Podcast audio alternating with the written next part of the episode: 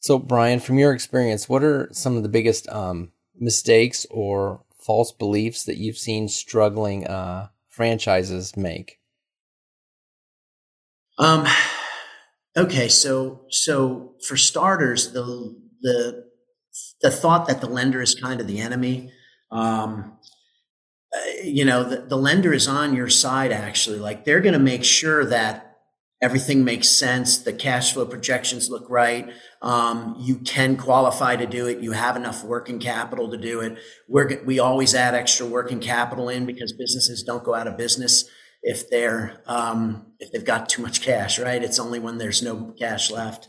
Um, so I, I, think that's one of the things. Um, also, you know, not wanting to do business plans or projections or whatever, and, and feeling like that's intrusive the truth of the matter is if my son came to me and said, Dad, I want to start a business, I'd make him do a business plan because it forces you to, to look at your competitors, do, do a SWOT analysis, strengths, weaknesses, opportunities, threats, run your numbers and make sure if it, if it even makes sense to do. It's possible that you could start a business that never has any chance of, of making money um, based on where you're at or whatever. And, and so, you know, maybe a competitor down the street.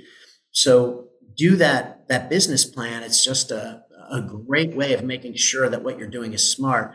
And the lender is also going to make sure if the lender's approving you, the chances are that you have a you're you're probably going to succeed. You know, um, because that's a lot of smart people looking at the deal and saying, "Hey, you can do this." You know, so yeah, I've told clients, I said, "Listen, you know, um, probably the most unfun part is going through and doing that whole business plan and everything. But I said it's necessary because you know, the bank, they want to know that you understand this business and you have a plan to succeed because they want their money back, you know. That's right. and if they don't think you're going to succeed, you're too risky. So, um, even if it doesn't seem like something that uh, you want to do, I said it's good to do it. Just like going through the FDD, you should read it several times. Um, you need to know what's in there, and you you need to have your business plan. And having someone else write it for you, um, you know, some people I'm sure they they do that, but then you really if if that's what you do, you really have to read it. But you, you need do. to write it and you need to own it and understand it because that's also your plan to not just to execute on, but your plan to how are you going to make this work. So I think right. that the lender is is in it. Um, and I tell people when you look at franchise, you have if if you're working with a, a consultant or broker, they're evaluating you, you know, to see if it makes sense. Um, then the franchise is evaluating you and then your your lender is evaluating you. So yeah. you're having all these people evaluate to make sure that it looks like this is a good fit, that you're going to be successful. No one can uh, guarantee anything, but at least people are putting in their time and effort to do that. That's right. That's right. Um, what do you? Because uh, you you tell me um, great stories and you tell me horror stories. Um, what what do you see top performing brands doing differently than struggling brands? So, I think two things to look for if you're, uh, you know, trying to figure out a franchise is, um, you know, one, how do they screen out, you know, applicants? Um, if it's a brand that just everybody who fogs a mirror, they try to get them to sign the upfront fee, then then that's trouble, you know, down the road. But if they take the time to get to know you, they pre-screen you, they maybe check your credit, et cetera, they're really trying to determine if you're someone who can be successful with that brand. Like you were saying, they're analyzing you to make sure you're going to work because the good brands don't want a bunch of people failing. They want everybody to be successful, you know? Um, and then, and then look for a strong support team. You're going to, you're going to be um, looking at different properties and all these things. And you want them to have a good back of the house where they've got their people in place. And it doesn't have to be a giant brand. It can be a small brand just started by people who know what they're doing and they've got the support system in, in place so that, so that they're there to help you because, um, you know, there are some locations in a town that are better for a particular brand than other locations. And, and they should know from their experience which ones those are. And, and that they should be able to help you with that. So, so there's lots of things all down the, the line that if they've got a good support staff behind them, I think that's going to really uh, improve your chance of success as well. Because a good franchise takes some of the a lot of the risk out of a business startup away, really, because because they've got proven systems. You just want to make sure that they can help you and they're not too overburdened with whatever they're doing so that they can make sure you're successful too. Right. Yeah, because you told me about people that were growing so fast, but the franchisees were struggling, but they were still loading people in. Yeah. And, um, you know, there's got to be some red flags. What would you say to the franchisors as um, some, you know, hey, I'm a franchisor, I'm getting started. You've seen big brands, you've seen small brands struggling, high performing. What advice would you give to the franchise companies? Well, if it's brand new, they've got to get on the franchise registry, right, with the SBA. So they got to go to the SBA, and and you can you can go in there. Um, but but I would say that uh, make sure that you are clear on the type of person you want to bring in to your company. Mm-hmm. Um, you know, we mentioned on a different video, me and you, that that I helped Firehouse Subs grow across the way. They they had an interesting thing. They'd have a day of discovery and they, would fly the potential franchisees down and they they'd spend a day at corporate and they'd meet the owners, et cetera. And the, the, the one thing they, they wanted in the back of their minds, they were looking, would we want to fish with this guy? It, believe it or not, they just wanted people that were kind of like them, kind of friendly, kind of whatever. They were clear on the type of person they wanted to recruit and they, they did very well. You know, there are a thousand locations now or whatever. They've done really well. And I think Burger King just bought them or something, but, um, you know, so, so make clear on who you want to recruit and then just make sure you, you support them. You know, you make sure they're successful, you know? Mm-hmm. Um, so, what are a few challenges that commercial capital ran into when it was growing, and how did you solve those? Man, you know the the worst challenge we had was the 08 market crash. Um, whereas much of the world went into a recession, you know, the commercial mortgage backed securities market shut down completely. So we lost 95% of our business in three days. You couldn't even get an SBA loan um, because the pricing was so bad that, that the banks couldn't sell the paper. So, so once you had that crash, I mean, we had 700 branches across the country in 2007, 785. We were monstrous. And then we lost 95% of our business. And, and uh, I, I, foolishly thought that it was just going to quickly turn around. It was just a blip. And um, a year later, after paying everybody's salaries, I hadn't, you know, I I drained all my resources.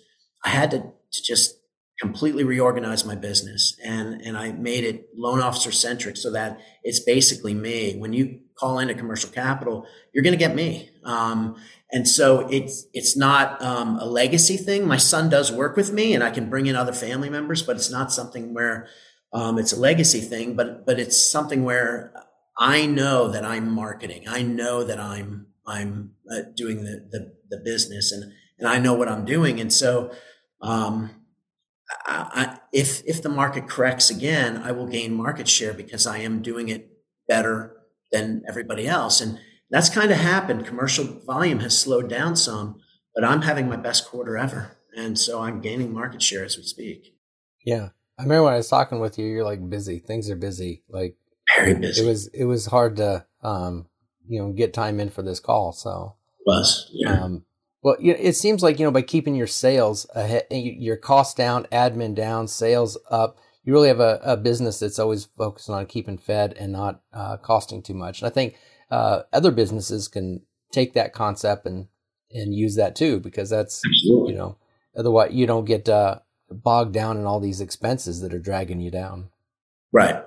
Yep. So, um, one other thing, what are uh, some of the mo- what's some of the most uh, valuable business advice you've heard or discovered or or ever shared?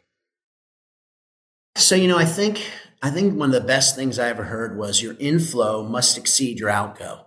Uh, even if it's by a dollar, if you bring in more money than you pay out in expenses, you've turned a profit, right? Where it gets deceptive is people, if you're growing your debts, then you're not turning a profit. So you might start the month with 10,000 in your bank and, and pay all your bills and everything and, and then still have 10,000 at the end of the month. But if your, your credit card balances grew by 5,000, you actually lost $5,000 that month. You didn't mm. turn a profit. You might feel wealthy because you still have 10,000 in your account, but you actually lost money. And if you do that for too long, um, then then you will be in a in a crisis situation. And so you can't allow that to happen more than a month or two. And an occasional odd time when you you've got a lot of expenses one particular month, that's one thing. But if every month your debt is growing, that's a huge, huge warning sign. Um, and uh, you know that you're losing money. And I think the second one would be try to grow your sales constantly, but also keep your costs.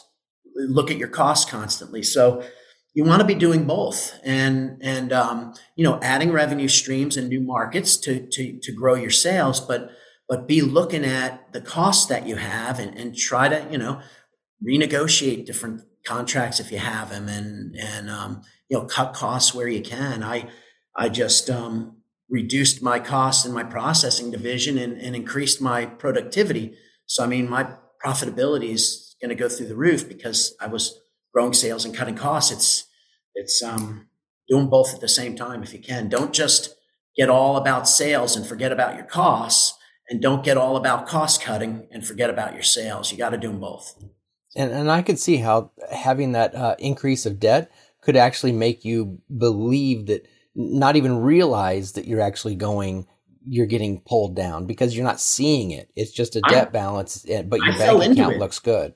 I know from experience that's what happened to me in 08. I was a millionaire um, uh, on paper, but I also had a million dollars worth of debt. I had $3 million worth of assets, but I had a million dollars worth of debt. And when the market crashed, that 3 million of assets went down to 500,000. All of a sudden I'm upside down and I'm not, you know, and it, it took me years to pay all that off. I didn't file bankruptcy. It took me years to pay it off. And, and, um, you know, that, but, uh, but, but I thought I was flowing because I had millions running through, you know, but but actually today I'm way more profitable than I was back then and I'm I'm still only a third of the volume I was doing at my high in uh, 07 as a company, but I'm three times more profitable than I was back then uh, with no no debt really. So and, and, you know just from talking with you and listening to you, I can see how uh, that would be beneficial because when I talk with some people, you get a rep that works for a company and they're getting a salary. And so they're just like, uh, if I close it, if I don't, they, they don't have this drive to make it happen. They're not hungry. And right. so they're just sitting there content and they're just like, eh, you know, and, and um, you're focusing on making sure that deals close. And, ah, and I, that I think is one of the big things that stands out about you. I, I, the, the, you know, insurance companies get residual, right? I don't. If, if I don't close the loans, I don't make any money. I don't feed my family, you know, my six kids. So, so I, um, I have to work and, and, um, and so I am very, very focused. I'm only going to take in loans that I feel I can close, but if I do take it in, I do intend to close it. And, um, and it, because otherwise I'm wasting my time and that's not fair to anyone that counts on my support, you know? So, um, yeah, you got to be on it, man. Last question. Mm-hmm. Brian, are there any trends or new technologies that you think people should keep their eyes on? so, you know, I I'm not a uh, tech guy. Um, so so, but um, you need to be aware of what's happening in the marketplace um, and and and d- pay attention to potential disruptions. You know, um, we're speaking here on on what Tuesday, last Friday, a big bank went under, so there was a lot of hubbub on the on the uh, you know uh, everything about banks are are they in trouble and and most banks are very healthy, so that's not a problem. But but whenever there's disruptions, there's always opportunities, and so be aware of the opportunities that may be present. Don't be afraid of things to come. There there are a lot of warning signs in the economy and other things to make one. Uh, doubt, but there's always opportunities to make money. There is always going to be people eating out. There's always going to be people using things. So, so, you know, the Roman Empire fell, right? But I could still go to Rome, Italy today, thousands of years later. The, you know, Georgia's not going to disappear off the map if the Federal Reserve keeps raising rates, you know? So, so there's always going to be business around. You just have to look for the opportunities, you know, and, and see where they are. I'm, I'm always looking. Uh, you know, the Fed started raising rates last year. So now this year, it's very beneficial to refinance 7A loans into 504 loans. So now I'm doing a lot of refinances. Last year, I did no refinances. Now I'm doing more refinances because I'm saving these people three and four percent. So I'm just looking at the opportunities constantly that are that are you know and, and trying to take advantage of them with product that I have. Right, and and business is really about solving problems. And so what you're saying is when these big problems come up, it's not that you should worry; it's that you should go, "Whoa." Um, if I have the solution for this or a solution for what the problems that are coming because of this current situation, you know, I can really grow. You know, there's some yeah. companies that really grow back when we had, you know, COVID. I mean, there was companies that just went off the charts because they were in a we're good a position and they ran with it. Zoom was one of them. We're on a Zoom call right now, right? Zoom mm-hmm. just took off because of COVID lockdowns. So, you know, there's always an opportunity. You know, they made billion, I don't know, lots of money during that time. So, absolutely. Well, thanks, Brian. I appreciate it. Thank you, buddy.